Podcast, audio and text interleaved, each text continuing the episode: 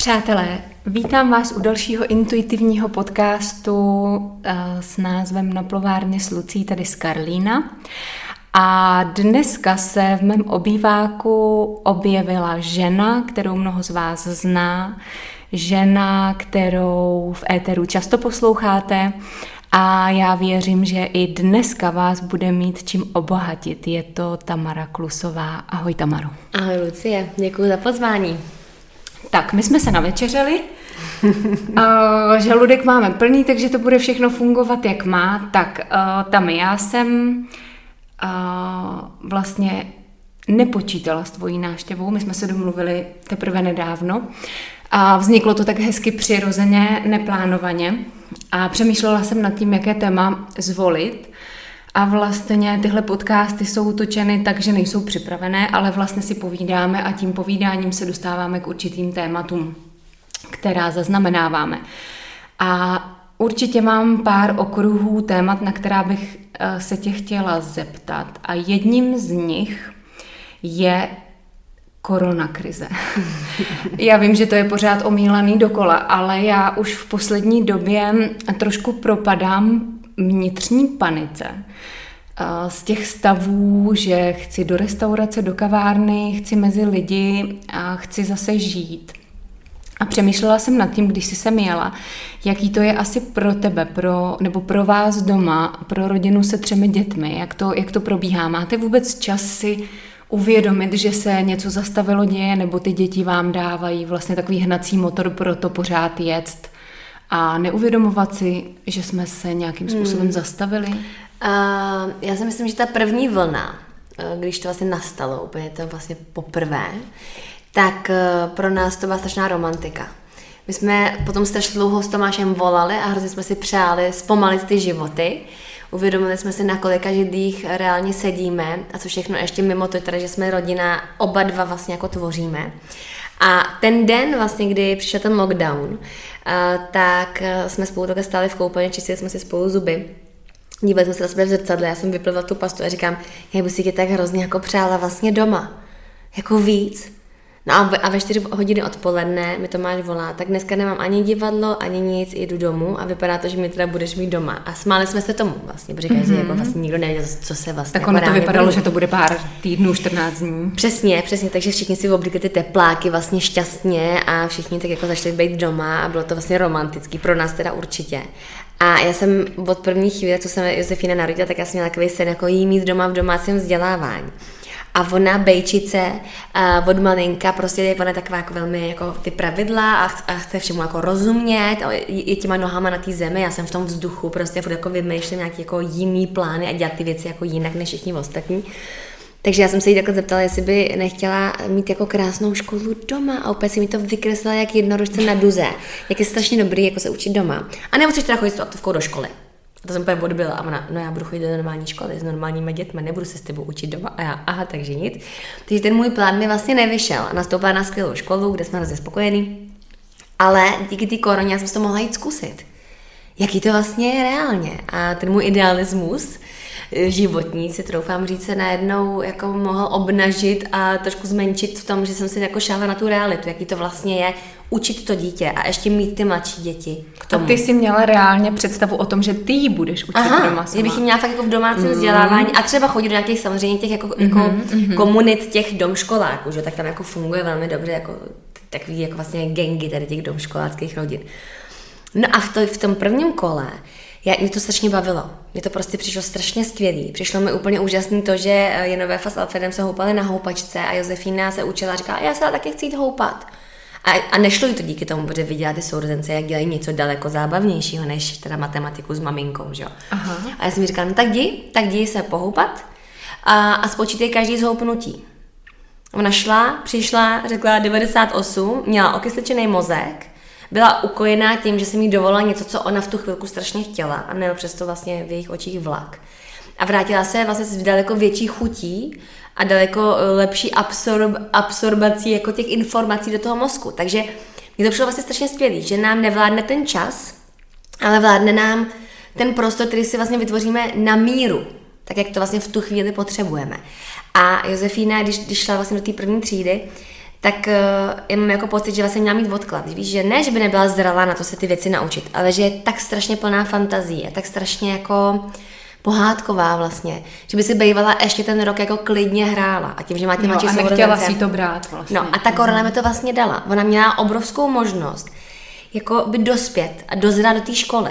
Takže mně, mně to přišlo úplně fakt jak jako dar z nebes, jo, to první kolo té korony. Pak byly prázdniny, že takže děti měly vlastně takové jako hezký léto, super. A pak vlastně se vrátili do školy a hnedka z ní se odešly.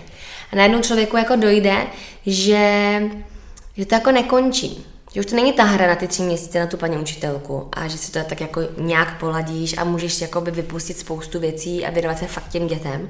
Najednou už tam máš ty starosti, máš tam už ty nadomluvané věci a ten život se vlastně jako nezastaví. A uh, najednou mi vlastně došlo, jak obrovsky uh, se klaním před učitelema, jak jsou neuvěřitelný a jak jako uh, jsem, nechci říct, že jsem jako podceňovala, a měla jsem pocit, že je lze nahradit hrozně jako snadným způsobem.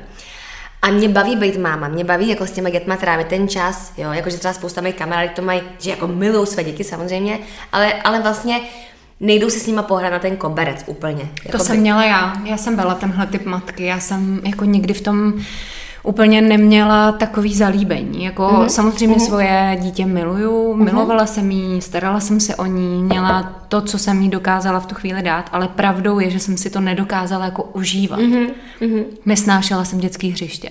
Mm-hmm. Nemohla jsem to ani vidět, nemůžu to vidět dodnes. Mm-hmm. Jo, jo, a já ti úplně rozumím a vůbec si nemyslím, že to je jako lepší a horší. Myslím si, že to je nějaký nastavení. Já jsem celý život milovala hrozně děti i když jsem sama byla dítětem, tak jsem milovala se starat o jiný děti, jo, takže mě to prostě vlastně hrozně baví a naplňuje. Ale i přesto, že jsem takhle nastavená, tak najednou v, tě, v tom druhém kole mi jako došlo, že vlastně potřebuji ještě dělat spoustu věcí, které taky miluju, které mě baví a že vlastně bej ten úplně stoprocentní teda mentor pro to dítě mi vlastně jako nevyhovuje. A že mi vlastně i vyhovuje to, že já jsem taky ten vítecí loučící typ, to jsem i v tom partnerském vztahu, že vlastně se jako na chvilku oddělujeme, že já mám taky ráda ten svůj prostor, přes, mm-hmm. jako, který je opravdu jenom pro mě. Jako.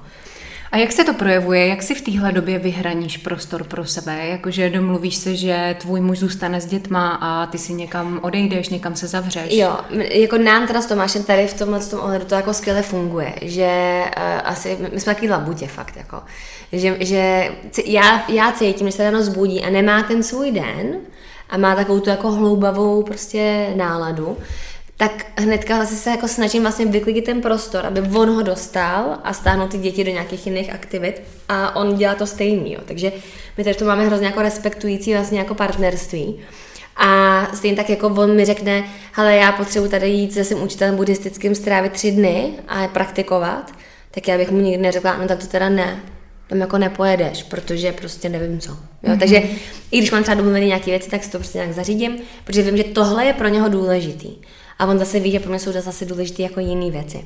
A to si myslím, že je jako klíčový v tom partnerském vztahu, aby, aby fungoval, že se ty lidi jako cítějí navzájem.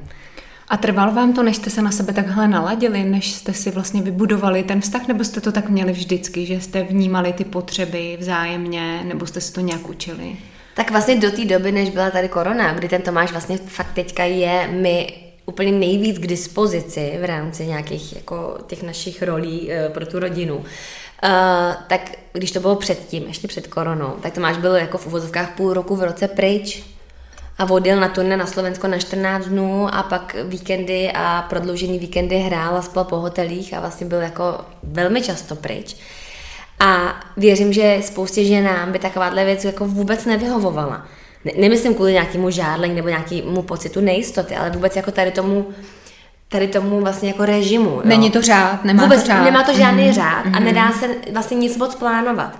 A v době, kdy uh, mají děti třeba letní prázdniny, tak to máš má high season. Takže vlastně to bylo jako léto Tamara s dětma a Tomáš na koncertech, nebo Tamara s dětma s Tomášem na koncertech, protože léto jsou festivaly a nejvíc vlastně se jako hraje. Ale uh, i, i když ještě nebyla korona, tak uh, já jsem ten typ té ženy, která právě ráda jako je vlastně klidně chvilku sama i s těma dětma. Ono se zase jako najdeš úplně jiný režim, jinou atmosféru, ta domácnost se tak jako vlastně promění tím, že tam ten jeden z těch dospělých vlastně jako není. A stejně tak, když já tam nejsem, tak to máš taky říká, já s těma tak užiju úplně jinak. Jo, takže nám to obom, tohle to jako nomádství v uvozovkách vlastně jako vyhovuje. Jo. Takže samozřejmě, kdyby mi to nevyhovovalo, tak spolu my dva asi nikdy tu rodinu Nemůžete jako být. nepostavíme, hmm. tak jak to je.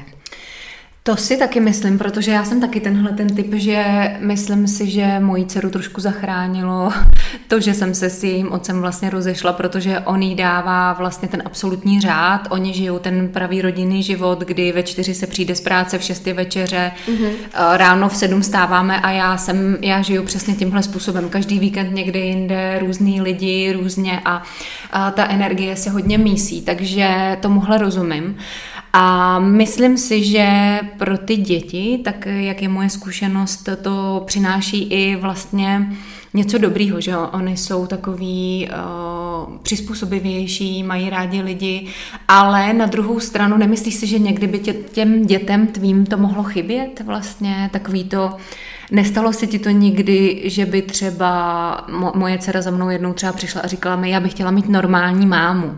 Mm-hmm. Jestli mi rozumíš, takový mm-hmm. to jako, že ne tu práci, kterou dělám, mm-hmm. protože dělám to, co dělám. A vlastně právě chybělý se mnou ten řád, tak uh, myslíš si, že to má třeba i nějaký negativa vlastně? Mm-hmm. Hele, to vlastně těžko asi posoudím, protože mám ještě malé děti. Takže myslím si, nebo Josefina už možná aspiruje na to mi takovouhle třeba větu říct, ale myslím si, že oni jak jsou malinky, tak jsou furt tak jako vlastně tebou. Že jsou jako napojený hodně vlastně na ty rodiče a žijou ty jejich životy. A, a já jsem se vlastně nikdy úplně nesetkala s tím, že bych cítila, že jim to nějakým způsobem uh, jako vadí. Mm-hmm. Jo. Ono to ale taky může být promiň tím, že vy se vlastně obklopujete stejně vlastně naladěnýma mm-hmm. lidma, když to její otec jí vlastně jakoby vtahoval do úplně jiných jako životních mm-hmm. příběhů. Mm-hmm. A my jsme tam vlastně na to jako naráželi, že jako ta dcera právě určitou dobu v měsíci trávila s ním v tom řádu a se mnou pak v tom neřádu. Mm-hmm. I když tak vlastně, jak vás sleduju, jak si to uvědomuju, tak vy jste vlastně obklopení uh, lidma, kteří žijou dost často podobně jako vy. Mm-hmm. Takže tam si myslím, že pro ty děti to možná bude jiný. Víš, ale já bych jako ráda podotkla to, že vlastně ty naše děti jako mají, já, já jsem, uh, já jsem vel, jako velký vzdušňák a hodně jako měním prostředí a ráda cestuju a ráda je furt někde jako vlastně beru sebou a tak.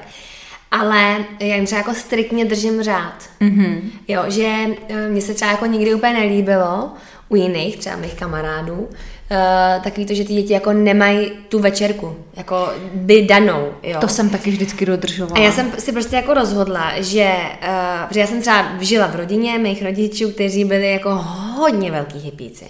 A bylo to, a já mám jako nádherné vzpomínky na dětství. Jak se to projevovalo? Jako... No tak prostě třeba jsme šli na nějaký koncert, na nějaký živý kapel, a my jsme tam prostě usnuli a pak nás rodiče jako odnesli do vlaku a pak jsme z toho vlaku dva, dva kilometry šlapali domů prostě po půlnoci, Aha. protože hudba je eh, nad vším a, a jdeme na živý koncert a to je přece skvělý. A, a samozřejmě, že to nebo ve všední dny, ale jako vlastně byla to jako divočina. A moji rodiče byli prostě dva totální bohémové a já vůbec to nemám jako nějakou deprivaci, já na to strašně ráda vzpomínám a mám fakt jako na to jenom ty nejlepší vzpomínky, protože mě to vyhovovalo, jo. Nevím, jak třeba mým bráchům, ale mě to fakt vyhovovalo. Ale vlastně já třeba s mojí maminkou jsme, jsme se vlastně jako dostali do fáze, kdy jsme byli jako víc kamarádky, než vlastně ta zdravá konstelace té matky a té dcery, jo. Že v momentě, kdy mě bylo jako ouvej, z nějakých různých důvodů.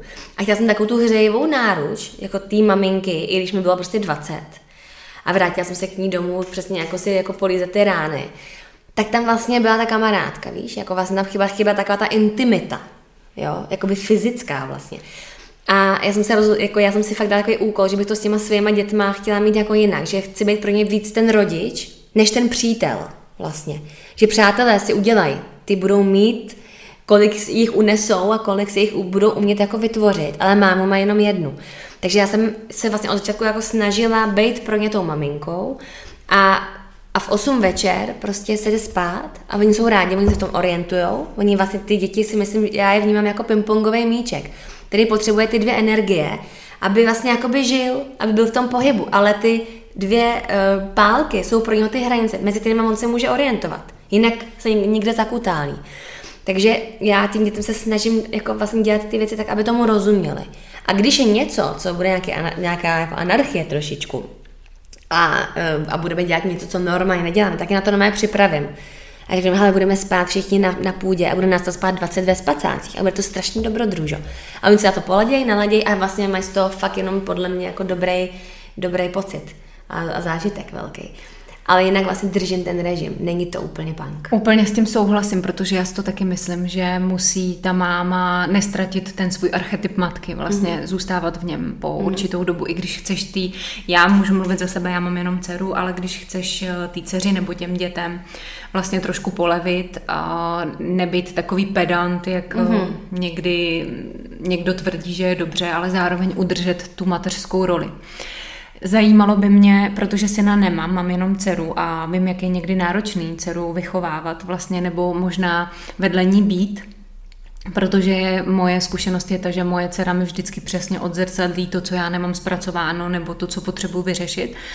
Jaký je rozdíl mezi tvými dětmi vlastně vychovávat kluky, teda kluka a holky? Jak, jak, jaký je to? Ale já jsem udělala jednu pro mě takovou fakt jako velkou věc, která mi podle mě trošku tak jako zachránila ten život s Alfredem, jako té matky s tím synem. Protože když se Alfred narodil, tak úplně intuitivně, já jsem prostě hrozně jako cítila, že že mu chci být jako přivítací rituál nějaký. Mm-hmm. A já nejsem úplně, já jsem člověk, který nikdy nepřečetl žádnou duchovní knihu. Jo. Já jsem fakt takový jako v tom, tom ohledu vlastně totální analfabet. A takový jako intui, intuitivní uh, jezdec, jo. Uh, a ty intuice, pro mě je ta intuice tak strašně důležitá, že, si, že ji vlastně nechci úplně ovlivňovat jakýmakoliv jako směrama a nikam jako jí vsazovat, kam by měla patřit. A, ale narazím jako měla tady ten pocit a zavolala jsem moji kamarádce eh, Martině Výborný z Chomutova, jestli by prostě neudělala tady pro nás tady ten jako rituál, že vím, že dělá různý rituál. Mm-hmm. A ona, no tak to samozřejmě strašně ráda. A nic jsme si o tom neřekli. My jsme si neřekli, co si jako by tady připravit, o čem budeme mluvit, co tam bude za svíčky, nebo jaký máme mít jako barvy. To nám vlastně jediný řekla, ať jsme jako v bílý, anebo v bílo-červený, jakože to jsou ty barvy jako té ceremonie. Takže to se dodrželo, jsme tam pozvali ten blízký kruh, tu rodinu a nejbližší přátelé. E, bylo to prostě v lesích nádherných. Tam jezdíme s takovou naší partou, takovou dru- naší druhou rodinou. A tam proběhl ten rituál, který byl strašně silný, ona různě jako vyzývala ty lidi a řekla tak, kdo bude jeho severem, kdo bude jeho jihem a najednou se přišel jeho street a moje máma a tak se jako stavily ty konstelace, víš, úplně jako bylo to vlastně jako, jako fakt pro všechny, uh, i pro ty úplně neduchovní lidi, jako strašná to síla. Jo, jo, jo. A já jsem držela v náruči toho malinkého Alfreda dvouměsíčního. A najednou ta Martina říká, tak a teďka pojďte, Tamaro, Tomáši, přistupte tady jako na to místo a složte Alfredovi slib. A říkáme tam jako takový to přesně, ježiš, to, co jako vlastně, že na to jsem se jako nepřipravila, co já řeknu, že jo. A tak tam jako, a tak tam ty začni. A teďka já jsem takhle toho Alfreda a vlastně jsem se na něj jako podívala. A samozřejmě, první, co jsem řekla, bylo, že ho budu bezpodmínečně milovat. Že to je moje dítě, jsem jeho máma a že prostě je to navždy. Jako. A najednou mi tam úplně jako vyjelo jak šíp té mysli, a vyslovila jsem to, co jsem vůbec ani nekontrolovala, co jako říkám. A já jsem mu tam tenkrát prostě slíbila, že mu nebudu nikdy bránit v žádné lásce a nebudu k té lásce, k jakýkoliv ženě v jeho životě přistupovat jakkoliv kriticky a budu ji vždycky přijímat jako jeho jako nedílnou součást. Jako jeho volbu, jako jeho cestu, jako jeho učení. A že samozřejmě, když on se mě zeptá a bude chtít slyšet můj názor, tak mu ho vždycky od srdce a v největší pravdě řeknu. A tohle, jsem tam, tohle jsem tam řekla tomu dvouměsíčnímu miminečku. A dneska, když se na ten slib podívám, který mi zní v uších fakt každý den, já se k tomu každý den nějakou, nějakou myšlenkou vždycky vrátím, když jsem v jeho přítomnosti.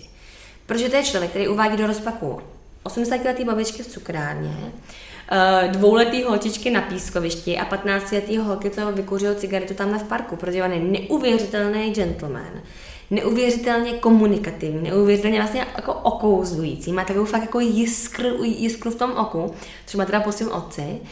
A, a, a vlastně, jak kdybych jako se na to měla celý život připravovat, co mě vlastně s tím čeká, protože, jak jsi se ptala, pro mě jsem také odbočila od té otázky, jestli je rozdíl ve výchově té ženy a toho muže, tak je.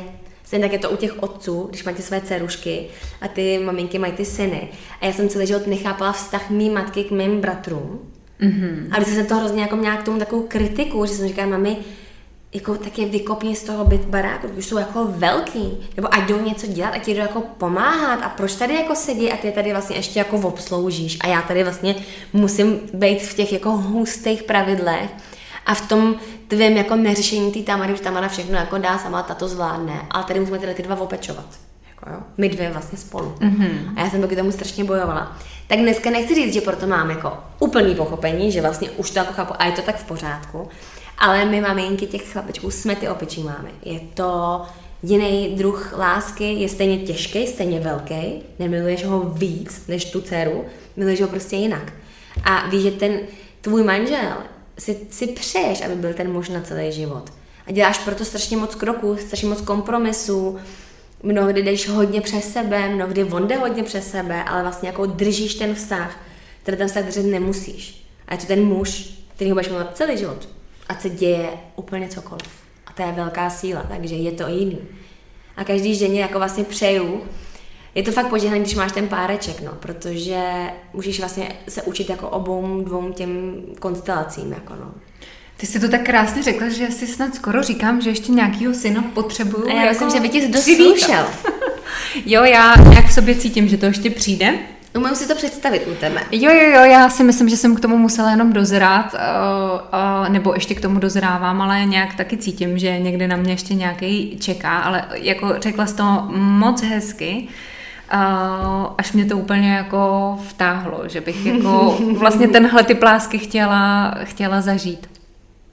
A Vlastně ještě než jsme začali natáčet, tak jsme tady spolu nakousli téma, ještě když se vrátím k tomu stavu, eh, co se teď děje, jestli propadáš nějakým smutkům. Mm-hmm. Protože ty si říkala, že nejseš úplně člověk, který by byl depkařský typ. A, tak eh, co ti pomáhá vlastně, když už by teda na tebe něco mělo přijít? Vlastně jak, jak zpracováváš nějaký smutky nebo... Ale já, já vlastně můj, já mám takový opačný problém, jo. Mm-hmm. Já vlastně tak pořád jedu na tisíc procent i v té pozitivní, jako vlastně v tom pozitivním pohledu na život. Že neumím ucítit vlastně jako svoji hranici a nějaký jako vlastně ten bod, kdy mě už je ouvej. Jo. A většinou, bohužel, a teďka tady říkám, že už jsem doufám, že jsem to zpracovala, že už to jako chápu a že to nechci opakovat, většinou mě zastaví až fyzické tělo.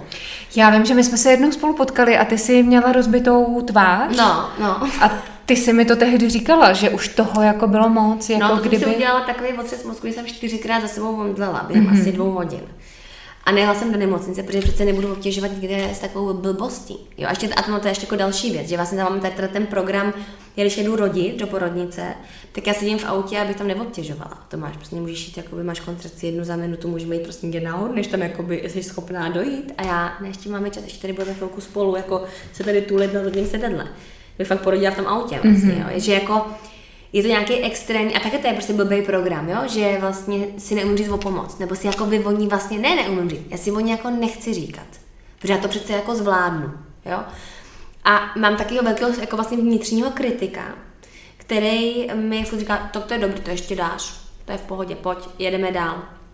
A pak kdy vlastně najednou to nejde dál, protože si podříznu nohu tak, že skončím jako dvouměsíční, na, na dva měsíce jako ležák a spastika kolene a strašný prognózy. A pak najednou se vlastně jako všechno vyřeší vždycky.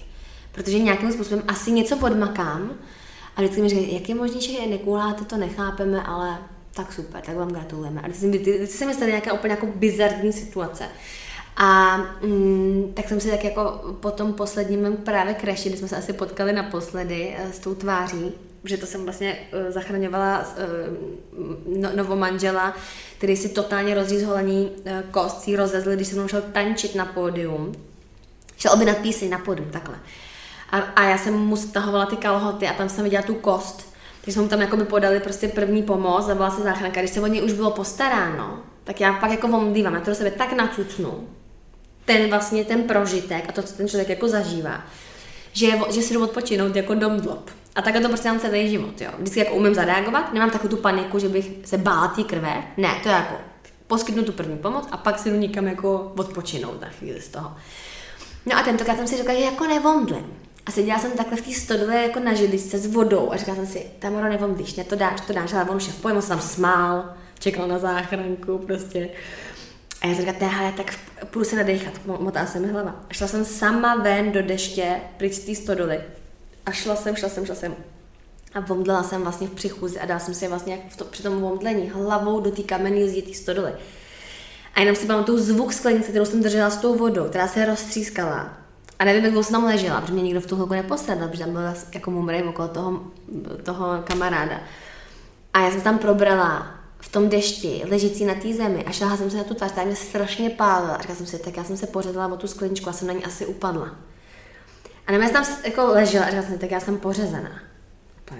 No a vylezla jsem do té stodoly, jak mě viděli celou zmáčenou, už s tou prostě krvavou tváří.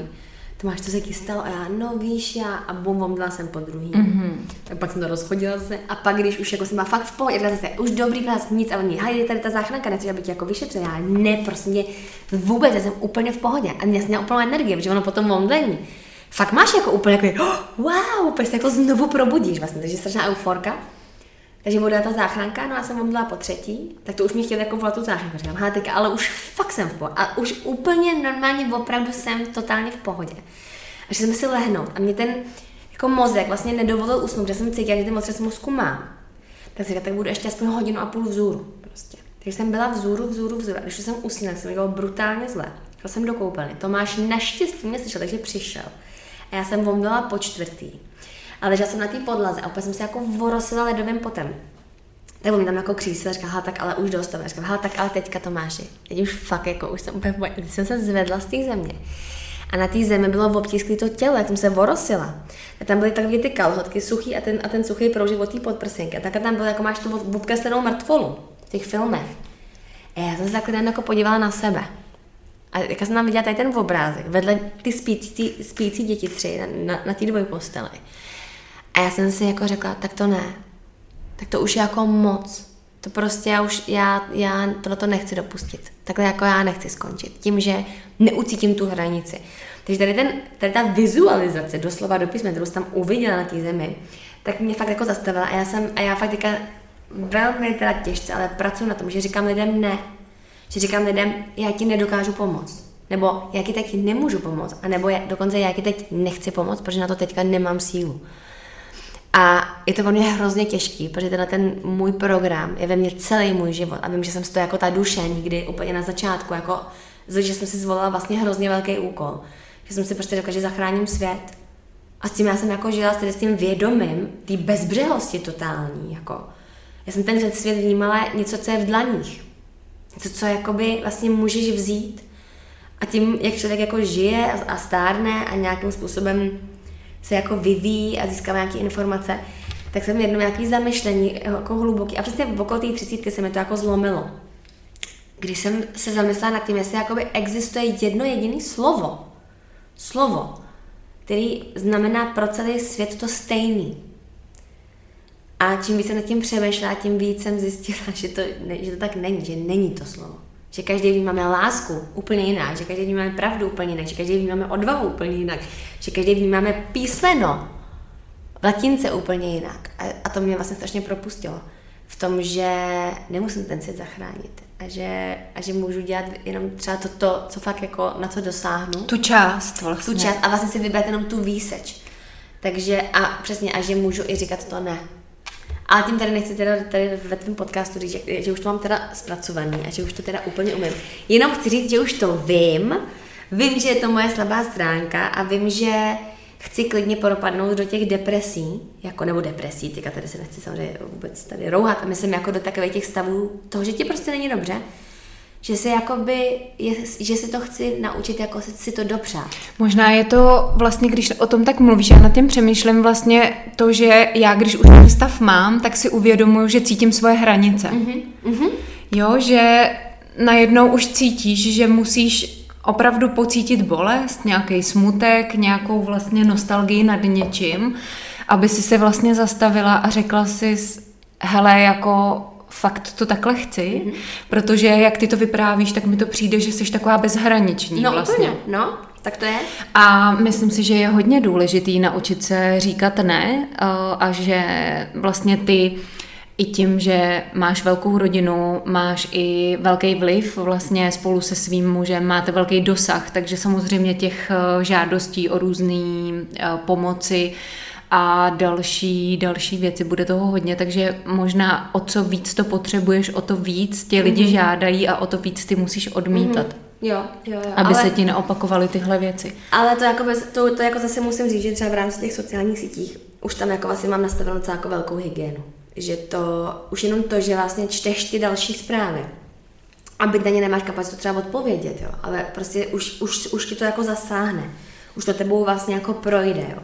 Takže já si tam prostě dávám jako takový jako moje stop over prostě momenty, kdy jako to nešlo několik třeba týdnů i a odpočinu si od toho. Protože vím, že pak já mám fakt jako přetlaky v hlavě a mám a nemůžu spát, protože se mi honí všechny ty příběhy a to všechno jako vynesu sebou. Takže se s tím snažím jako pracovat, no.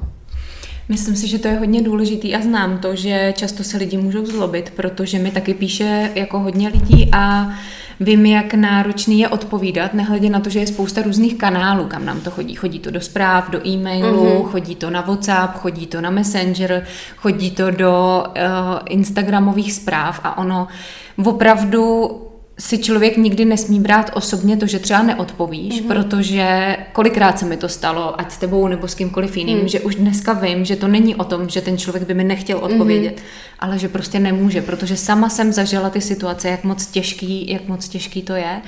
A přesně jak říkáš ty, projde to tebou, něco v, to, v tobě zanechá, pak nad tím třeba přemýšlíš. A už jenom to, že nosíš v hlavě to, že musíš někomu odpovědět, je velmi vyčerpávající mm-hmm. vlastně. Mm-hmm. Že je to, je to velký stres a lidi si to neuvědomujou. Chtěla jsem se tě ještě zeptat, um, na tu intuici tvojí. Vlastně já jsem původně, když jsem přemýšlela nad tím, že bychom spolu podcast natočili, tak uh, mi naskočilo, že by se měl jmenovat intuice, protože moje podcasty se vždycky jmenují jenom jedním slovem. A už máme vagínu, sex, hlas, spoustu různých věcí, ale intuici ještě nemáme. Uh, jak... Jak se propuješ se svojí intuicí? Věříš jí vždycky nebo, nebo ji někdy sama v sobě spochybníš? Máš taky někdy to, že něco cítíš, že ně, ně, nějak je, nebo ti o někom intuice něco říká mm-hmm. a stane se ti třeba, že dáš víc na to, jak se ten člověk třeba prezentuje na mm-hmm. venek a že třeba neposlechneš tu intuici a mm-hmm. pak se ti to nevyplatí? Ale nemám to třeba v rámci pracovních věcí. Tam je to jako vlastně vždycky nějak jde vel, velmi dobře jako následovat protože k tomu nemám takovou tu citovou vazbu. Mm-hmm. Je to jako nějaká výzva, něco nového, mm-hmm. tam mě to jako potká, já vidím toho člověka, ten mi něco říká, mi to nějak působí a vždycky, když cítím, že to není, a nechci říct, že to nějak jakoby vnitřně pokritizu, třeba toho člověka, že si řeknu, tak to jako ne. A já cítím, že to není mnou, že, že to ke mně vůbec jako nepatří, takže řeknu, nezlobte se, a to já vlastně nemůžu vůbec jako se takhle jako propojit. To nejde, protože to tak cítím. A je to mm-hmm. pro mě jako argument nad argument, jako, jo, ten pocit. Ale kde se mi to nedaří, a nedaří se mi to jako životně, tak to je se ženama v, mém, jako, v mý blízkosti, kdy já jsem bohužel ten typ, nebo bohu dík, možná nevím, to nedokážu pohod, jako vyhodnotit, kdy přijde mi do života nový přítel, jo, jako kamarádka, jo, a já, to by se líbit, někdy tak si Úplně na, přesně můj příklad. Uh, pojď k nám domů, pojď, pojď se tady domů. vysprchovat, tady si lehni, tady přespy, přesně. tady je lednička, vem si, co potřebuješ. Přesně, přesně. Mikasa je stukasa, prostě jasně všecko. Potřebuješ odstěhovat, jasně ve ráno, jedu tam. Jo, jsem taky Potřebuješ chlapa, já ti ho najdu. no, no, no. A vlastně taky nedám tam tu hranici, tu zdravou. Kdy třeba tomu člověku řekneš, hele, dneska nechoď jako nebo já nemám dneska na nikoho náladu. A, a řekl si, už jsem to slíbila, že má přijít a, už, a, a mám uvařit tu večer, takže už jdu vařit a jdu jakoby přes sebe. Jo? A vytvořím si takový jako ideál o tom člověku. Tak strašně v něm vidím tolik kvalit a potenciálu, který tam opravdu jsou. To není jako, vím, že to není moje pomílení se, ale tam vlastně vidím jenom ty pozitiva. A ty negativa absolutně dokonale elegantně ignoruju. Byť ta intuice mi tam říká, oni tam ty signály vždycky jsou a já si říkám, ale počkej, nebo se na to třeba vytáhnu kartu. Ta karta mi řekne úplnou na, no ale dá se to chápat i z takhle. Jo, jo, Jestli jo, jo. ona ta karta nemluví jako z druhé strany a vytvořím si úplný alibi, protože jako tady v těch momentech ti má podle mě vykládat někdo jiný, ne ty. Jako když fakt něco si jako řešíš prostě. Já jsem měla bylo... ještě takovou úžasnou vlastnost, že jsem si vlastně začala ještě obvinovat, že to, co cítím špatného na té ženě, mm-hmm. je moje a že proč pořád na někom něco vidím, pořád si na někom něco hledám, to by pořád na někom něco vadí a vlastně jsem obvinila ještě mhm. sebe. Mm-hmm. No, no, no. A teďka třeba moje okolí blízký mi říká, ale ty jsi úplně blázen. Když jako ty holky se v tebe úplně proměňujou, jo. A to se mi fakt vlastně jako dělo celý život, že ty holky chodili stejně oblečený, začaly používat stejný gesta rukama, začaly používat moje slova, moje vatové slova ve stejný momenty, ve, ve větách jako já, začali třeba poslouchat stejnou hudbu. Vždycky jsem má takový ten jako, jako dítě, takový ten jako influencer, ten jako, nebo ten ovlivňovač, který jako něco ovlivňuje vlastně. Ale já jsem sebe vnímala ne jako tu silnější, která něco jako přináší novýho pro ty děti, nebo pro ty kamarádky, nebo pro ty lidi. Já jsem to vnímala jako úplně automatickou věc, že když já jsem to našla, tak jsem ráda, že to taky baví tebe. Já jsem z toho zažívala jenom tu radost. A vlastně jsem byla šťastná, že to taky jako by někomu se líbí to, co se jako líbí mně. Až do té chvíle, kdy vlastně najednou koukáš na sebe. A víš, že vlastně ne, že ten člověk ti ukradl identitu. Ty jsi mu ukradla tu jeho identitu tím, že to tak nechala ozářit sebe samotnou. Tak strašně se ho jakoby obklopila vlastně, že on se, že on se tím jako proměnil. A, to jsem si, a já jsem si celou dobu myslela, že oni vlastně jsou ty, co mě jakoby něco berou. Ale vlastně v jeden určitý bod, až už jako v dospělosti, mi jako došlo, že tou mojí bezbřehostí a tou mojí bezpodmínečností a tou mojí jako vlastně láskou jak k sestře nebo jako k bratrovi je vlastně jako zavalím. Úplně, a oni mají pocit, že to je celý jejich. Já jim všechno dám a oni si to jenom vzali. Oni mě nevzali něco, co já jim nechtěla dát. Oni mě nebokradli, jakoby. Já jsem, já jsem všechno vynesla před ten dům a ty lidi si to jenom rozebrali. A já najednou stojím nahá v tom A zjistil, že nemáš svý věci. A že nemám sebe. Že, a že nemám svoji sílu. Takže já jsem se to takhle jako přeformátovala, to vnímání toho, to, co mě dřív jako trápilo, měla jsem pocit tý okradený, tak najednou jsem to před, přetočila v tohle a vlastně mi to strašně pomohlo něco jako pochopit. Že samozřejmě nechci říct, že všechno je přesně naše chyba, nebo moje chyba, nebo jak jste nemluvila ty, že se ještě měla pocit a proklíná se za blbý myšlenky, ale že jakoby mnohdy to, co se nám děje, je právě odrazem toho, co my dovolujeme tomu okolí, a tomu vnějšímu světu kolem nás, aby si vlastně z nás vzalo. Takže je to o, těch, o tom nastavení těch hranicích. A já se o to strašně snažím a zase znovu tady říkám, já na tom strašně makám. Ale pořád vím, že když mi někdo teďka zavolá, tady v průběhu toho podcastu, a že mi, já jsem Tamaro v prdeli, přijď za mnou, tak já to vždycky jako udělám. A, a nevím, jestli je to zase spasitelský syndrom, jak to někdo nazývá, nebo prostě nějaká moje podstata a něco, co jsem si tady jako jsem přinesla jako v tom balíčku toho, co jako budu. A já jsem tím hrozně ráda, protože já miluji lidi, miluji lidi spojovat, miluji se lidma obklopovat a jenom bych si jako hrozně přála, aby, aby, abychom stáli v těch svých sílách. Aby to prostředí, který si tvoříme, ty kruhy a ty kmeny, aby bylo bezpečný právě tím, že, se, že, že zůstaneme sami sebou a že si uvědomíme, že ta naše jedinečnost je ta naše největší síla. A v tom já spatřuju jako to nejpodstatnější. Přijmout to, co jsem, a ne takový, jaký to je. Přijmout to takový, aby mě v tom bylo dobře. Stejně tak jako přijmout to tělo a starat se o tak, aby mu se mnou bylo dobře.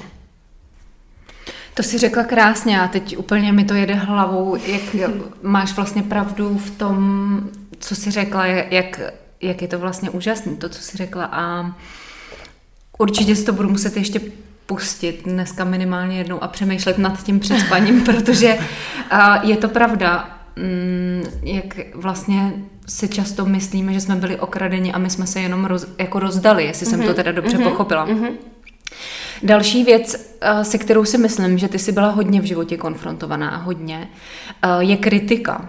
Jak, jak to zvládáš tohle? Protože jestli mám z něčeho opravdu noční můry, tak je to, je to z toho, že mě někdo nějakým uh, nějakou lží nebo, nebo mě osočí něčím, co není pravda, někde veřejně. A mám takový noční můry, že, že se tomu nebudu moc bránit, což si myslím, že to by se stalo asi v životě mnohokrát. Mm-hmm. Našla si nějaký způsob, jak se s tímhle vyrovnat? Já, když jsem s Tomášem začala vlastně žít, být uh, a tvořit spolu teda ten náš jako vztah, tak uh, takhle, ještě, ještě bych tomu jako chtěla říct úplně ve zkratce vlastně příběh, který tomu jako předcházel, který tomu jako hodně dal ten punt, co se vlastně potom stalo. Já jsem byla vyzvaná třema různýma lidma, uh, ať jdu do talentové soutěže. Ještě dávno předtím, než jsem s Tomášem vůbec jsem se s ním poznala. A já jsem vždycky ty uh, talentové soutěže vlastně jako odsuz, nebo neodsuzovala, mě to jako nezajímalo. A viděla jsem, že by tam nikdy vlastně nechtěla jít, nikdy jsem potom netoužila. A najednou mi přišla jedna výzva. Hej, pojď tam, přichází nový formát, bude to o autorství, o tvých skladbách, protože jsem tenkrát prostě měla kapelu, skladala jsem písničky, byla jsem strašně jako nakopnutá do hudby a mm, a to na to přišlo. A já jsem vůbec nevěděla, co to jako je za koncept. Budou tam jako zajímavý ty kaučové a možná jako Hanna Hegerová, takyhle jako vlastně hláška. Jo, to Hanna Hegerová moje totální hero, jako. A, a, ale to jako nevím, kdo tam ještě bude, to ti jako nechci slibovat, ale pojď na ten casting. A ale ne, to, to fakt ne. Nic, za měsíc. Úplně někdo jiný znovu, hele, pojď tady, kamarádka prostě moje. Jsem prostě, dělej, tam musíš jít, tam úplně nejvíc hodíš, oni jako kastu, teďka ty, že tam jakoby mají být nějaký černý koně, jakoby do toho konceptu. Pojď tam. A já, hele, fakt ne, sorry, díky, vážím si toho, ale ne. A najednou po třetí, prostě přišel můj kamarád, eh, který měl takovou velkou platformu hudební a říká, ha, tam tam fakt jako máš jít, ale. A já jsem říká, ty, tady mi takový vyzval po třetí. Tak asi jo. A já jsem tam prostě přišla, vešla, podepsala jsem nějaký papír a na tom prvním castingu jsem hrála svoji věc na klavír, zpívala jsem, oni jo, super, bereme tě, dobrý, jdeš do dalšího kola. A najednou tam bylo už, tak se tady vyber písničky tady z toho seznamu, a já, ale já bych chtěla zpět jakoby ty své, no to vůbec, to tady jakoby takhle bude a takhle a takhle a takhle. A najednou jsem si uvědomila, že jsem součástí něčeho, co jsem intuitivně věděla, že vlastně vůbec jakoby mi do života nepatří. Ale najednou jsem tam jako byla, říkala jsem si, OK, tak jo, tak, tak jako děj se vůle boží, prostě už to nejde jako odejít. Dokonce jsem kvůli tomu musela odjet ze Sri Lanky, koupit si druhou letenku, protože mi posunuli casting, který měl být úplně někde, jako nikdy jinde. A jim že to se prostě stává. Já říkám, ale já mám letenku jako, ne, ne, ty prostě přijedeš, tady budeš.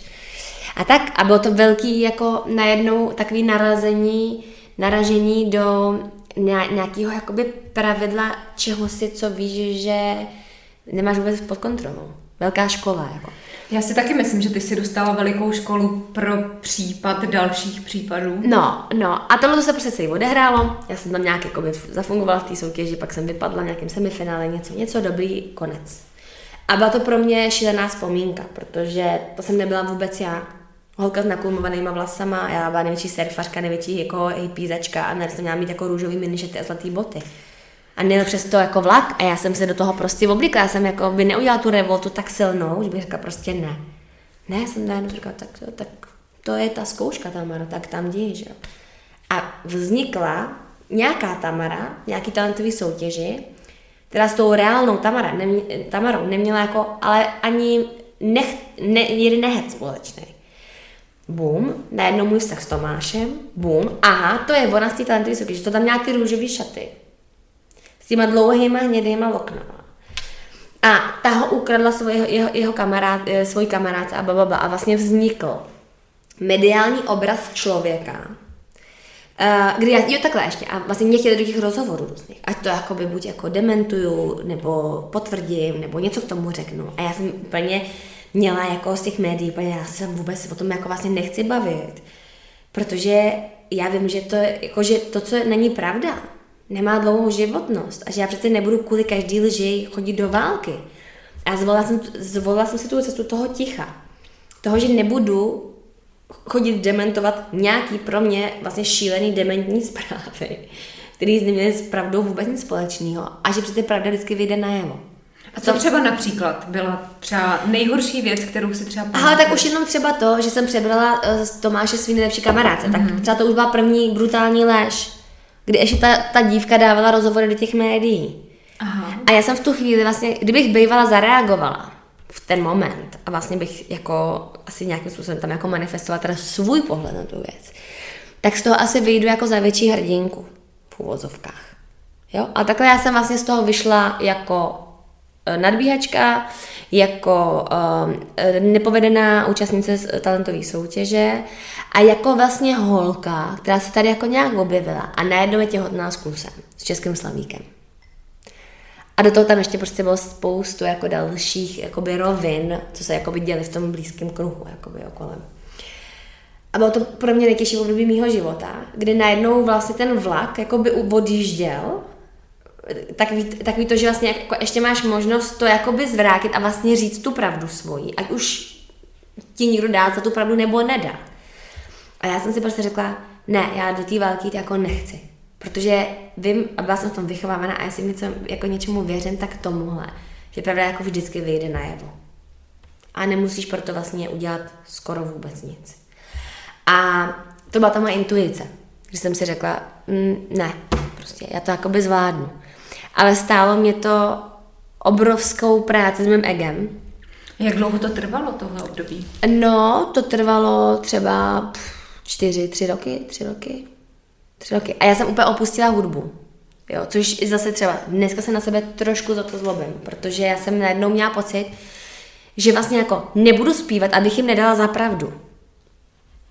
Aby to vlastně nebylo, že ta, ta Tamara se veze na té dráze toho Tomáše, protože taky vydává desku. Přitom já jsem měla vlastně, než jsme se spolu, spolu vlastně s Tomášem jako zblížili, já jsem měla roztočenou desku. A ta deska nikdy vlastně nespatřila světlo světa.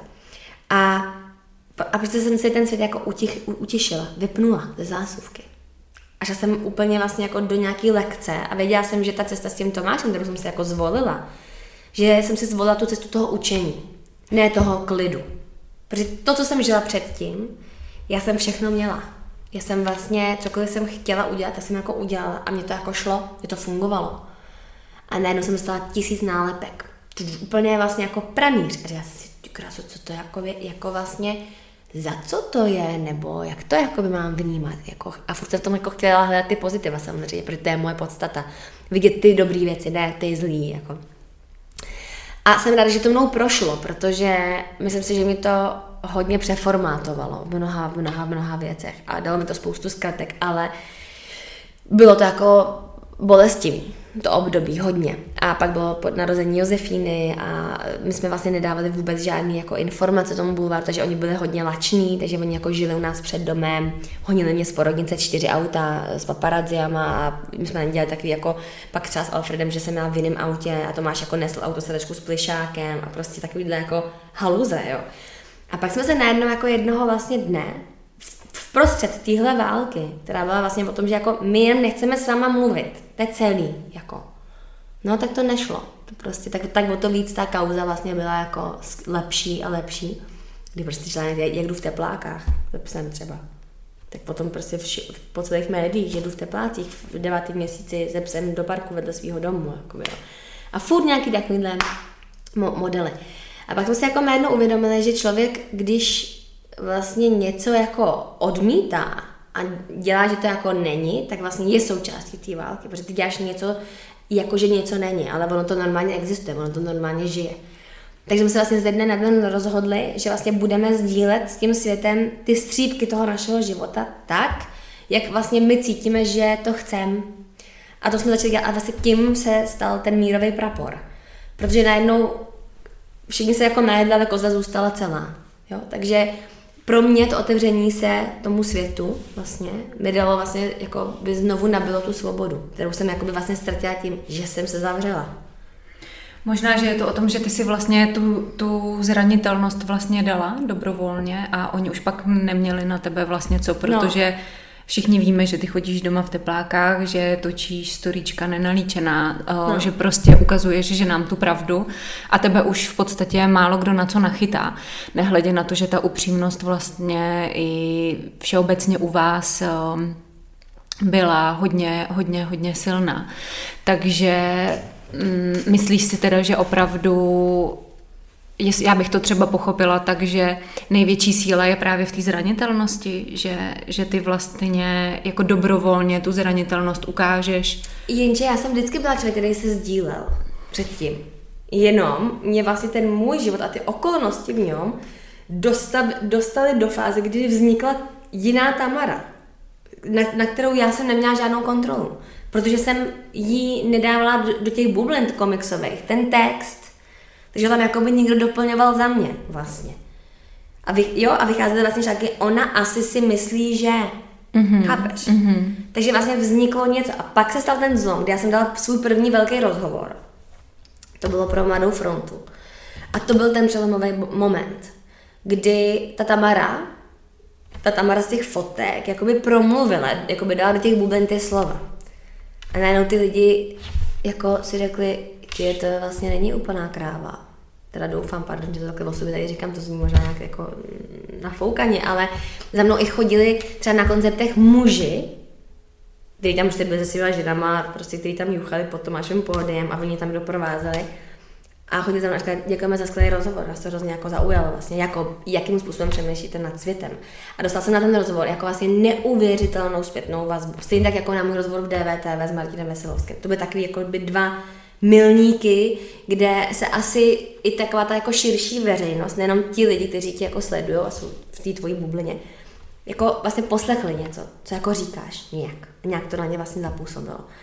Takže já si nemyslím, že bylo, že jsem obětovala svoji jako, mm, jakoby zranitelnost, že jsem vlastně ji dala ven, protože já jsem se stala zranitelnou tím, že jsem přestala být Tamarou. To byla moje zranitelnost. Já jsem opustila něco, kým jsem byla, na úkor toho, že jsem chtěla, aby ten seci o mě nemyslel ty zlý věci, tak radši nebudu nic. Budu ticho. Budu jakoby mlha. Ale vlastně tak si jako člověk si musí uvědomit, že nejseš mlha a že nejseš nic. A že tak jednoduchý to není, že to jako vypneš. Takže já jsem se musela vrátit jako k sobě. A to se mi přesně stalo i tím, jak jsem se stala platinovou blondýnou. Mm-hmm. jsem jako by vlastně proměnila jako identitu. A já jsem vůbec nevěděla, proč to dělám. Mě to nikdy jako nelákalo. Mě to nikdy nebyl můj sen. A to se tak dělo od těch konečků až k těm kořínkům, jakoby postupně od ombre až prostě po úplnou platinovou jako legolasku. A vlastně v momentě, kdy jsem ty vlasy zničila a spálila doslova do písmene a přišla jsem o ně, tak nejednou jsem se dostala do té svojí síly, jako do té opravdové síly. Takže vlastně lidi, lidi mě začali vnímat novou, jinak, otevřeli vlastně mi ty dveře jako té nový tamaře. A já jsem se skrze tu novou tamaru mohla stát tou starou. Vrátit se sama k sobě. Hmm. Já ještě, když jsi mluvila o tom, jak jsi jezdila s Tomášem na ty koncerty a tak, tak jsem vlastně přemýšlela nad tím, že ty si podle mě musela být i velmi konfrontovaná s neustálým hodnocením, jako jestli seš dost, dost hezká, dost chytrá, dost, dost pro Tomáše dobrá, dost, dost tohle, proč, proč je to zrovna ona, proč to není někdo jiný. Nedovedu si úplně představit jako žena, že bych eh, vlastně měla podlehnout vlastně pod takový jako zorný úplně úhel nějakého hodnocení. Bylo i tohle pro tebe těžký, nebo, nebo jsi to zvládla, nebo jsi to zvládla dobře? Uh, Myslím hele, kon, kon, hele, konkrétně konfrontaci jako tu ženskou, vlastně hele, tu ženskou to, vlastně, Dokud jsem četla komentáře pod článkama, tak se mě to jako hluboce dotýkalo a hluboce mě to zraňovalo. Protože tam se opravdu, tam se jako vyzvrací úplně kdokoliv pod jakýmkoliv jako nicknamem, nemůžeš tam dát ani e-mail, prostě to tam jakoby řekneš.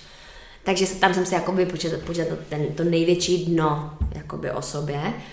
A pak jednoho dne jsem si řekla, přestanu vyhledávat své jméno v Google. Prostě to je taková jako věc, kterou dělají vlastně de facto skoro všichni, že si jako naj, že dáš svoje jméno za poslední 24 hodin a vyjede ti prostě, co vlastně se kde jakoby stalo kolem tebe. Co se kde kolem tebe šustlo. No. A vlastně od té chvíle, a to už je vlastně několik let, co to nedělám. A takže já o těch kauzách nevím. Jo, takže mnohdy třeba někdo za mnou přijde, že to, co tam psali o vás, to je šílený. Já, já fakt přísahám Bohu nevím. Protože já jsem to prostě zakázala číst, protože vím, že mi to vlastně nic nedává, jenom to, že mi to buď strašně rozčílí, anebo mi je mi z toho třeba smutno. A nebo se někdy se tomu i taky zasněju, že to je taky třeba jako fakt super vtipný, je to vlastně jako super, jako cool. Ale nedělám to prostě. Nedělám to a mě se vlastně strašně ulevilo, protože vím, že to, co jsem, jsem v tom světě, ve kterém žiju a to, na co dosahuju, to, čeho se dotýkám, to, to co tvořím, to, co si s lidma řeknu, to, co s nima uskutečním. To je jakoby Tamara pro mě. A ne ta Tamara, o který může kdokoliv cokoliv někde říct, to prostě se bude dít, mám to tak jako přijatý, neboju proti tomu, zároveň ale nejdu po té informaci, protože vím, že mi to jenom bere energii. Takže jsem si to jako zakázala, tak jsem si nebudu to dělat, protože vím, že mi tak strašně jako líp. Myslím si, že to je základ, že to každý vlastně mi potvrdil vždycky, že člověk nesmí číst um, ty komentáře.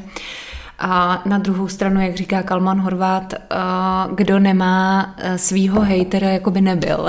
takže, takže říkal, že to k tomu prostě patří a že to tak musí být a že my to tak musíme prostě přijmout, že vždycky se najde někdo, kdo, kdo si na tobě najde nějakou chybu. Ale mně se v životě za těch 8 let, co jako žiju, teda jako Tamara Plusová, Uh, mně se v životě opravdu nikdy nestalo, že by za mnou někdo přišel, kdokoliv, a řekl by mi, co to tady meleš, nebo, nebo co to tam tvrdila, nebo co to máš za názor, nebo co to máš za, nevím, za, za víru, nebo co to máš za kalhoty. Nikdy. Takže vlastně to v tom taky jako vidím určitý, jako, určitou zprávu že mnohdy prostě máš blbej den, vidíš nějakou tamhle modelku a napíšeš tam prostě nějakou, nějaký hnus, protože máš prostě jenom blbej den, nebo tamhle vidíš nějakou Tamaru, nebo tamhle vidíš nějakou Luci. Ale že vlastně s tou reálnou, jako s tím reálným světem, tady a teď, tady v tom jako Matrixu, tady v té samsáře, to jako vlastně nemá vůbec nic jako společného. Ten virtuální, to, co tam jako by si vlastně došel a máš pocit, že to je najednou celý tebou. To máš třeba dát nějaký stat, třeba dát nějakou písničku, tam je 900 kladných komentářů a 70 negativních. A který myslíš, že si odnese? Jako? No, je mi to úplně jasný. Ne těch 900, kdy tam je hej, díky, dodala jsme strašně síly, děkuju, nebo poplakala jsem si s tebou, nebo dala mi to strašně moc do mého života, pomohlo mi to v tom a v tom. Ty jsi kokot. Mm-hmm. To si odnese do té postele mm-hmm. večer, chápeš? Tak to je prostě ta, ta lidská pozornost a ten kritik uvnitř nás nám tohle to vypíchne, on to jakoby zvětší, to zlo je najednou hrozně hlasitý a hrozně veliký. Přitom, když si představíš těch 900 lidí, kteří nesou tu bílou vlajku, a těch 60 nebo 70, který teda mají tu smrtku na té vlajce, jako, co to je vlastně v tom důsledku, víš? Takže já jsem se prostě, jako snažím se uh, vidět to dobrý a, a to v sobě jako podporovat a, a zesilovat se tím. A samozřejmě, že když mě něco prostě sundá, tak e, se z toho snažím co nejrychleji jako potřebat. Ale je to těžký, mnohdy to těžký samozřejmě je. Není to vždycky tak, jak teď říkám. No, napadá mě ještě v, vlastně v souvislosti s tím, jestli ta tříletá aféra, kterou si procházela vlastně, o který si tady mluvila, jestli ti to třeba vytřídilo přátele, jestli třeba tě no, někdy jako zranil někdy někdo, od koho bys to nečekala vlastně.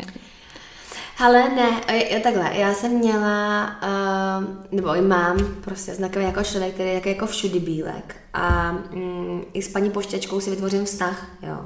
A znám jménem a prostě mám takový jako hodně osobní vztahy kolem sebe. A to máš si toho vždycky dělat legraci, když někde jsme. Říká, já jsem s tebou na druhém konci světa, ty tady poznáš pět, zná, ty tady potkáš pět známých. Jako vlastně ty jsi v uvozovkách ve svém metrixu daleko známější než já. Mě znají všichni, ale nikdo osobně ale tebe zná takový kvantum lidí osobně, že já to vůbec nechápu, jak jsi to stihla odžít za těch 30 let tvýho života. Jako. A uh, v té době vlastně, kdy jsme se s tou spoustu našimi jako vlastně seznámili, byli jsme spolu, jsme se fakt zavřeli tři měsíce do bytu. Jako lidi si myslí, že nám jako hráblo, my jsme pomalovali celý byt barvama. A my jsme si jako vytvořili svůj vlastní vesmír. My jsme si fakt namalovali vesmír. Jako. A bylo to jako nejhezčí období našeho života společného kdy jsme byli jenom jako pro sebe a vlastně jsme byli jenom s těma můzama. Jako bylo to strašně intenzivní a nádherný a jak z nějakého jako filmu. A pro ty naše okolí to bylo samozřejmě hrozně jako zvláštní a šokující. Jako on tady potkal nějakou holku a najednou se s ní jako zavřel do bytu, nikam jako nechodí, jedí jenom jídlo z donášky. A prostě tam jsou špinavý od barev a, a, a líbají se a prostě jsou hrozně šťastní. Takže a pak i tady ty aféry, to samozřejmě mě to převrátilo život vzhůru nohama. Ale v tom životě mi zůstalo vlastně jako jenom ty fakt kvalitní, hluboký vztahy, který, který fungují do dneška. Takže já jsem za to nesmírně šťastná, protože mi to jako vlastně hrozně ulehčilo. Protože v ten moment, kdy se tyhle ty věci jako děly, tak, tak jenom málo kdo z těch lidí jako zavolal a řekl, ale počkej, jak to teda je. Těch bylo že by si na, na prstech jedné ruky spočítala. A já jsem vlastně vůbec jako, já jsem tomu jako na jsem vůbec nerozuměla, na druhou jsem, jsem za to byla strašně vděčná, že to jako můžu takhle vidět, takhle i natura. Jako. Takže díky a vůbec bych to nechtěla mít. Jediný, jestli bych něco jako chtěla změnit vlastně, tak bych si tu tu, to prodloužení té cesty sama od sebe, jako od sebe, pryč od sebe, směrem zase k sobě, tak bych si to trošku zkrátila. Myslím si, že jsem si toho času dala až přes příliš. Ale zase já ze svojí jako větroplacho, vě, větro, vzdušností a svým jako přesně všude bílstvím. Já si myslím, že bych ty Josefině nebyla dobrou mámou, kdybych vlastně tuhle tu lekci jako nepodstoupila, protože já jsem najednou měla možnost vlastně jako zbořit veškerý svoje nějaké jako ideály o sobě samotný a vlastně jako s ní prožít ten jako nejkvalitnější čas. Protože já jsem se vlastně jako stala tou maminkou, opravdu. A neměla jsem žádnou jinou ambici. Takže já na ten čas strašně ráda vzpomínám. A, a myslím si, že mě to jako tu matku ve mně vlastně dostalo do té jako zdraví roviny. Že možná, kdyby se tohle nestalo všechno, tak uh, budu víc tou kamarádkou než tou mámou. Mm-hmm. A vnímáš to jako svoje poslání pro tenhle svět, být ta máma? Uh, ne, ne. Myslím si, že ne. Myslím si, že moje poslání eh, ještě nevím, co je vlastně. A že, ale vím, že jako dítě uh, jsem si strašně přála být mámu. A jako stát se jí prostě. Pro mě to byl jako určitě nějaký jakoby bod, který pro mě byl nesmírně důležitý. A vím, že s každým mým dítětem mi o mě samotný přišla jako důležitá zpráva, jako psaníčko prostě, který jsem potřebovala že abych mohla žít dál. A vím, že ta Jenové mi jako donesla. A teď já se tady jako nechci rouhat, jo, že je to to poslední psaní, který jsem potřebovala číst, ale ona mi jako donesla strašný klid. Ona mi donesla vlastně sebelásku. Ona mi donesla jakoby vztah ke mně, protože ona je tak strašně mnou a je na mě tak strašně jakoby napojená, že skrze moji lásku k ní vlastně dostávám tu lásku k sobě. Jako. A, a vím, že teď je ten čas, kdy ona už je v té školce a ty děti už jsou nějak jako všechny tři v tom systému. A že teďka mám zase jako možnost já rozevřít ty svoje křídla a začít jako tvořit ty věci, které já nesmírně miluji a které chci dělat a které mi chybějí. A zároveň skrze to, co jsme se spolu s těmi dětmi odešli teďka za ten kus té cesty, tak vím, že vedle toho vždycky budu jako na prvním místě pro ně ta máma. A jsem hrozně ráda, že nemám žádnou chůvu, že prostě ty děti všechno vlastně absolvují se mnou od začátku. A nikdy mě v něčem vlastně jako ne, nezastavovali, nebo neměla jsem pocit, že, že skrze ně, nebo skrze jejich přítomnost já o něco jako přicházím. A byly toho vždycky jako nesmírnou součástí a mojí obrovskou inspirací. Ale taky jako vím, že když dojdeme do bodu, kdy já nebudu jako vůbec zajímat, bude zajímat úplně jako nějaký jako nikdo jiný a budu žít ten svůj příběh. Ale vedle, a, a na, to, na tenhle ten bod já se si připravit tím, že budu dělat věci, které miluju. A že budu tou Tamarou, protože Tamara se nenarodila jako máma, Tamara se narodila jako Tamara. A tak se tady jako snažím si v tom uh, stát sama v sobě. Takže nemyslím si, že moje poslání pro svět, nebo pro, pro to, co tvořím, je role té mámy. Jako, a i když teďka to třeba tak je, protože mluvím o tom, protože tohle žiju, teďka žiju nejvíc děti, takže to je moje nejvíc téma. Který samozřejmě okolo mě teďka združuje ženy, které jsou také maminkama, nebo které jsou maminkama stávají, nebo chtějí jednou stát. Asi taková poslední věc, na kterou bych se tě chtěla zeptat, je, ty si to i nakousla, to téma, tvoje sny, tvoje ambice co tě teď čeká v životě, čemu by ses chtěla věnovat, nebo uh, kam by si chtěla teďka směřovat svoji případnou energii navíc, protože ty jí máš velkou spoustu. Uh, jestli nám třeba nastíníš nebo prozradíš, co by si teď ráda ve svém životě, co ta Tamara sama za sebe, ne jako máma, ale jako žena, uh, co si přeješ ty sama za sebe, aby se teď v tvém životě změnilo, odehrálo, uskutečnilo? Já, jsem, já mám jako hlavu plnou nápadů. Jo. Teďka jakoby první věc, kterou musím dotvořit, co jsem si jako dala fakt úplně jako teďka úkol číslo jedna. A chtěla bych teďka ještě před svýma narozeninama tu věc aspoň dát do to, co už mám hotový, abych do toho nového roku mýho života jako vstoupila ne už jako s něčím, co jsem nedodělala, ale něco, co ještě dotvořím v budoucím čase. Tak teďka mám připravenou uh, knihu uh, dětských pohádek, kterou, která vznikla tak, že eh, jsem uspávala našeho syna Alfreda a on furt vymýšlet pohádky ode mě. Nechtěl žádný, co už znal, ale nový. A mě tak jako už tak jsem každý večer jako vyprávěla, až mi jako došla inspirace. A říkám, tak mi ale aspoň řekni, o čem ta pohádka má být. A on mi řekl, no tak já chci pohádku o všech zvířatech, protože on taky megaloman. Všechno a všeho hodně mm-hmm. a jsem vším, on je všema mužskýma rolema v těch pohádkách a tak. No a já jsem si řekla, že už je hodně hodin, takže ho jako převezu a že mu budu vyjmenovávat ty zvířata. A tím ho jako úspěch, od toho ho budu jako hladit v těch vlasech a tím medovým hlasem ho prostě budu jenom vyjmenovávat a čolek a fenek a srnka a jelen a jela jsem prostě všechny druhy, co znám.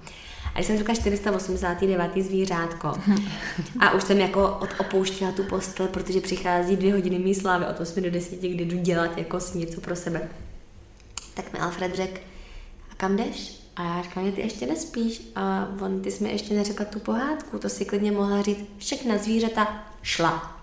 A teď mi řekni kam. Mm-hmm. A takhle vznikly tyhle ty pohádky, kdy on, Alfred je fakt jako hlava mazaná a um, má neuvěřitelný svět fantazí a má neuvěřitelný vtip v sobě. Takže on ty pohádky, který já, když jsem, když jsem jako vystavila si v hlavě nějaký jako příběh, jako kam by to mělo jako dojít, do jakého jako by bodu, nějakého jako uvědomění, tak on to samozřejmě jako napadá takým jako vtipnostma, které se tam jako dějou. A to jsou, ty, to jsou ty body v těch příbězích, které já vím, že jako dospělý člověk bych tam nikdy nevymyslela, protože bych tu fantazii takhle nepustila. Jo. Takže se z nás stal takový tandem. A já jsem ty pohádky z nějakého důvodu si jako nahrávala, protože jsem si říkala, jednou moje napíšu do knihy života. Protože jsou naše, nás dvou, jako. No a vlastně po roce, co jsem měla v tom telefonu a úplně jsem na ně jako úplně pak už ho nebavili všechna zvířata už chtěl zase Transformers a už chtěl zase něco úplně jiného. Tak jsem si čistila telefon a najednou koukám, že to tam mám. A, a tak jsem si to jako poslechla a Tomáš u toho si říká, proč to nenapíšeš, to je úplně skvělý, je tak strašně vtipný a tak strašně jako dojemný a tak jako uh, mě to tak bere za srdce, tak to jako napiš. No a já jsem si řekla, tak jo, tak to prostě zkusím jako napsat. Takže jsem napsala prostě si do takových jenom jako, nechci říct boďáků, ale jako do takového jako jednoduchého slohového útvaru. Jsem přepsala ty příběhy, jakých sedm příběhů. A, a, a komu jsem to vlastně dala číst, tak prostě ty lidi z toho měli vlastně hrozně jako hezký prožitky. Takže mě do toho celé moje okolí hrozně jako koplo, ale udělej to, prostě je to skvělý. A takže teďka ilustruju, protože jsem se rozhodla, že to prostě budu i ilustrovat. Takže jsem se opět jako dala velkou jako challenge. Ale vlastně tím, jak je to jako tak intimní pro mě a tak jako k tomu mám tak silný vztah e, díky tomu Alfredovi, tak jsem si rozhodla, že to jako musím dělat jakoby za nás vlastně, že tam jako nechci do toho vpustit jako někoho úplně cizího. Mm-hmm. A i citlivě asi vlastně, no, jako, tak no, jako... No, no, takže to, to teďka tvořím a chtěla bych v září tu knížku vydat. Takže to je takový můj jako první, teďka moje první práce. A druhá věc je jako hudba, která mi strašně chybí a vůbec nemám ani jako ve svým mysli a v nějaký jako vizi, když se nad tím jako zamyslím, že už nějakou jako tendenci dělat uh, nějakou jako hudbu pro hodně lidí, jo, a jako dělat nějaký jako velký pop nebo tak vůbec. Spíš se tak jako cítím, že bych chtěla jako něco hodně jako intimního, komorního, um, pro jenom nějaké vlastně jako vlastně malý eh, množství lidí a vlastně udělat jako takový, to, jako na to nabalit ještě jako nějaké další věci. Nejenom jako, že to je koncert, ale vlastně jako, jako třeba jako večer, kdy, kdy se nějak jako propojíme. Takže to, je, to mám v plánu a tak si jako píšu, tvořím, ale já naštěstí jako mě jako ten čas vlastně jako netlačí, protože prostě vím, že všechno má svůj čas a že vždycky, když, když něco hrozně chci, tak to jako vlastně hrozně nejde. Takže to mám tak jako, že, že vím, že, že to vyšlu, tu myšlenku a že se to nějak tak jako začne dít. No a pak ještě rozjíždím takový krásně udržitelný projekt s mým kamarádem Honzou Zrakalem, který tvoří pod labelem Alois Ficek. Ale to ještě nemůžu odplenkovat. Mm-hmm. Takže to teďka tvoříme a jsme spolu v Aťasu zavřený a na to se nesmírně těším. No já se teda taky moc těším, protože pohádky budou určitě skvělý a já musím říct, že uh, ilustrace vlastně v knize života uh, mě hodně překvapily. Musím říct, že jsem nečekala, naprosto otevřeně říkám, jsem nečekala, že to bude takhle dobrý, vlastně jak krásně to jako namaluješ. Že jsem vlastně vůbec eh, netušila, že Netušila jsem vůbec, že máš takový talent k tomu všemu, ještě který máš takhle krásně malovat. Protože já sama jsem si tu knihu života vlastně koupila pro svoji dceru, který už v té době, ale bylo asi jak je to dlouho, co jsi to no, vydala? Dva roky? Uh, no, dva. No, tři. takže třináct, dvanáct. A říkala jsem si, co já s tou knihou budu dělat, protože je to kniha asi do 6 let, tuším? Do sedmi. Do no. sedmi. A já jsem si řekla, že to udělám zpětně a vlastně jsem jí tam uh, nalepila spoustu obrázků, který jsem měla od ní schovaný ze školky, mm-hmm. ze školy. Dala jsem to jejímu tátovi, aby jí tam něco napsal babičkám. Skvělý. Psala jsem jí tam vlastně vzpomínky na to, co si jako vybavu. Nádherný, já ti to ukážu, až skončíme, tak ti ji přinesu ukázat. A musím říct, že já jsem tu knihu udělala zpětně. A v těch 12 letech jsem to té dceři dala pod stromeček a jediný, co jí zajímalo, je, že to je tebou podepsaný. to, to bylo jako jediný. Ježíš Maria, ona mi to podepsala. A ta kniha jí v podstatě moc nezajímala, ale mám ji tady pořád a no. pořád se snažím do ní přidávat další a další věci. A teď třeba měla nádherný vlastně rituál uh, 15, v 15 letech, kdy jsme ji uváděli uh, se ženami do ženství a dostala nádherný, nádherný dárky v podobě takových jako dopisů od těch žen a toho požehnání právě toho, co by jí ty ženy předali. Takže mám v plánu jí to tam vlepit hmm. a já si myslím, že ta kniha života nemusí vlastně v podstatě být jenom do těch sedmi let, hmm. ale že záleží jenom na tom, co my s tou knihou vlastně uděláme. Hmm a ona se vždycky dá něčím vyplnit, mm-hmm. protože mě přišla tak krásná a přišlo mi tak líto, že pro svoji dceru něco ne, takového nemám, že jsem si prostě řekla, že mě to vůbec nezajímá, že to je do sedmi let, že skvělý. já to prostě chci mít a chci to pro ní udělat. Takže, takže jsem to tam vlastně všechno začala, začala jsem to tam všechno vpisovat a, a dávat a Hrozně moc mě to bavilo. Já mám pro tebe takovou radu. Ano. Schovej tu knihu, ať na ní nemá vůbec jako pohled a na ní vlastně tak trošku zapomene, protože ona teprve přijde ta chvíle, kdy ona Přesně. jako bude chtít číst. Přesně tak. A ve 12 je to brzo a proto vždycky všem těm lidem, když si ji ode mě kupovali na těch různých uh, mini market, mini festivalech a tak, tak jsem těm maminkám a tatínkům jako kladla na srdce, říkám, ta kniha, a on tam je napsaný i, v té předmluvě mojí, že to je přesně, když se jako vlastně ztratíme těm rodičům. My se jako musíme na chvilku ztratit, abychom se k sobě mohli vrátit a pochopit se vlastně. A to je právě ten můstek, ten most uh, směrem k sobě, protože najednou ten člověk, který má pocit, že ty rodiče ho vůbec nechápou, vůbec ho vlastně jako ne, neakceptují, nemají ho možná ani vlastně rádi, tak najednou čte ty slova té lásky. A, a pak v dospělosti, když už třeba ty rodiče nemáme a, a už jsme prostě na, na nějakém zase jiném milníku, tak máš tohle. A to je podle mě pokaz všech pokladů. A to, co s tou knihou od jejího vydání vlastně jako doteď a pořád, každý den jsem v kontaktu s tím, co ta kniha těm lidem přináší. Já jsem na tu knihu nedělala žádnou vlastně jako, na začátku byla kampaň a pak taky já prostě začala žít svým životem a žije jako dodnes a těší se vlastně pořád vlastně obrovskému jako úspěchu a přináší těm lidem jak u té tvorby jako vlastně obrovskou radost. A já si strašně přeju, jestli jsem si tady u toho projektu dala nějaké jako přání, tak jsem si říkala, já bych jednou chtěla jít jako ve vlaku a chtěla bych tam jako vyslechnout ten hovor dvou mladých lidí, kdy ta holka tomu klukovi, ten kluk té holce říká, hele, moje máma mi dala jako tohle. A pro mě to je teďka jako úplně jako strašně moc. Víš, takový to úplně, jenom to jako prožít jen tak, že to, to jako by projede kolem tebe. Přesně tak to mám. Mám ji tady schovanou a říkám si, že vím, že na ní přijde ještě ten čas, protože ona momentálně ji nedokáže ocenit natolik, jak mm-hmm. já si myslím, že ji přesně ocení, mm-hmm. až ji bude třeba 18, 20, mm-hmm. 21. Nebo já, až stane tou mámou. Ano, ano. A já jsem přesně tam třeba i dala když jsem eh, byla po, po cestě v Peru a na takovým úžasném místě v Čavínu jsem si natrhala kvítky, Eh, který jsem si vylisovala ve svým denníku, tak to jsem jí tam třeba vlepila, napsala jsem jí tam, že jsem to toho a toho roku je, trhala tam a tam a že to je z tohohle místa, nebo čtyřlístek, který jsem našla. No. Takže mám tam takový různý vzpomínkový věci, který přesně, já dneska se nad nima dojímám já hmm. a věřím, že jednou se nad nima bude dojímat ona protože myslím si, že skrze tu knihu jednou pochopí, jak moc jí měla její máma ráda, i když to tak někdy nevypadalo, mm-hmm. protože nechtěla být jenom kamarádka, ale chtěla být i matka, mm-hmm. protože mi to nedávno taky řekla jedna moje kamarádka, říkala, víš, je fajn, že jste kamarádky, ale nesmíš zapomínat, že přátelé přicházejí, odcházejí, ale máma jenom jedna a ty mm-hmm. musíš zůstat tou mámou. Takže ty si mi to dneska vlastně krásně potvrdila. To je hezký. A myslím si, že jsi udělala to nejhezčí pro ní. Už Já si to taky vyprávíš, hmm. tak jednou ucítíš to, jakou sílu to má. Myslím si, že ona jednou jako mm, pochopí vlastně, nebo přijme tu lásku, která v tom je. A já vždycky ještě taky říkám maminkám, nebo ženám, který ke mně chodí různě, aby oni si psali vlastně ty deníky, protože já už si asi tři roky píšu deníky, vlastně není to o tom, dneska jsem stala, snídala jsem to a to, byla jsem tam a tam, ale vlastně svoje spíš jako intimní prožitkový deníky o svých myšlenkách, o tom, co prožívám, o tom, jakým způsobem se sebou pracuju. A všechny ty deníky mám prostě uh, v jednom místě a ví o nich moje máma, a ví o nich můj muž a oni oba vědí, že kdyby se mi něco stalo, že je to to nejcennější, co tady po mně zůstalo a že moje dcera, až bude dospělá, by je měla dostat.